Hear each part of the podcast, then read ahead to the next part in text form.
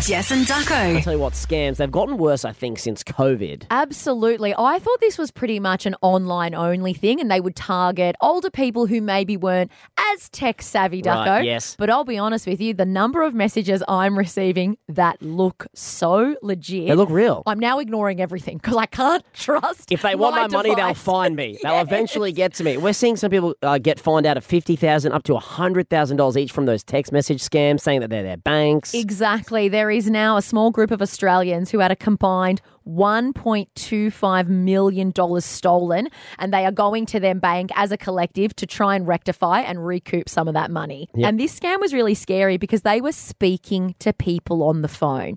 This wasn't just clicking a link and bots and hackers attacking their details. This was speaking to a human being. That's yeah, it's even some horrible people out there. It's scary. So we go to someone uh, who's remaining anonymous. Uh, the anonymous scam queen, we'll call it, even though this person doesn't. Scan. Uh, Oh yeah, the, the scam queen sounds like she's Yeah, scamming. yeah. The scam hunter.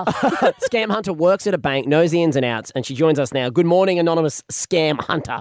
Hello, how are you? We're great, thank you. Now, Scam Hunter, can you give us a little bit of an idea of what you're seeing day to day in the banking industry and what the average Aussie needs to be looking out for?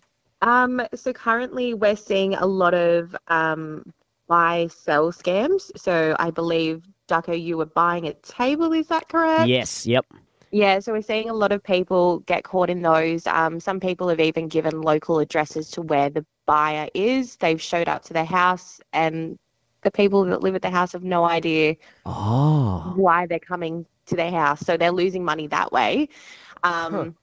We're also seeing a lot of remote access scams. As I was getting ready to leave work yesterday, we had quite a big one where a gentleman, his card was corrupted firstly, and then they contacted him as our bank and basically got him to download, I think it was AnyDesk, onto his phone, which then allows you to them to see everything that they're doing. Oh my So god! So he- they were able to corrupt this this customer's card, call him and go, "Hey, are you having a problem with your card?" To rectify Yeah. the situation, download X Y Z, and that's just Yeah. opening the door.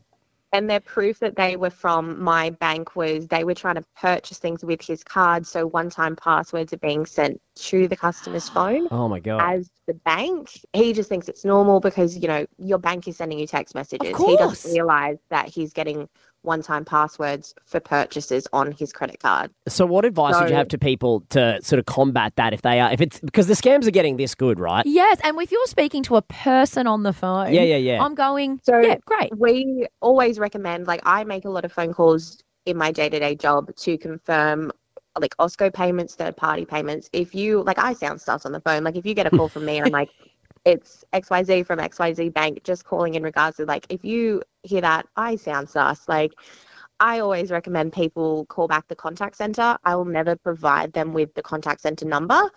I would rather them go find it themselves because we leave contact history on your account. Like Jess, if I was talking to you and you're like, nah, you're you're sus, and you hung up the phone and you call the contact center, they could actually put you back to me and be like, hey, like I'm actually Okay. trying to assist you ah. here. So I guess that's the advice we all just have to be, which is a sad way to live, tough. but diligent and suspicious of anyone calling us, or I guess phone numbers embedded in text messages, right, anonymous? Yeah.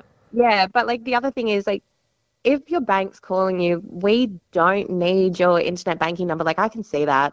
Yeah, That's you- You should already me. have it. That's a good flag. Yeah.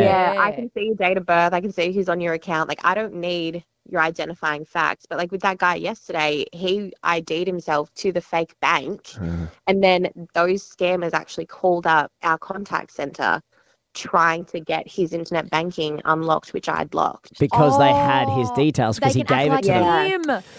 It's Yeah. terrifying. And, and then if it does, um, Scam Hunter, if it does go all the way where, say, the bank pays these scammers a, a large Mm-hmm. sum of money, does, and it comes out it's a scam, who does the bank pay the, the customer back or what happens to the money? How does that person get their money back? what you would do so if you've been like victim of a buy sell scam we would do disputes for those if they're declined both ways you get writing and you can go to like the disputes committee which is the internal one for the bank they then see if like the bank was at fault or if the customer was at fault if it's deemed that we were accountable they would be reimbursed. If it's deemed that they were accountable, it would be declined. Your next choice is then to take that to AFCA, which is the Australian Financial Complaints Association, I believe. Yeah. Yeah. If you ever get random emails or text messages, check who they're from because emails are often really long fake email addresses too. The texts are random Yeah. numbers. Well, Scam Hunter this has been very enlightening. Um, that's your new name, by the way. Yep. Thank you so much for coming on and doing this. Keep doing the good work. Fighting the good fight. You're welcome. That was the Jess and Ducko podcast. New McCrispy Bacon Deluxe, now at Macca's.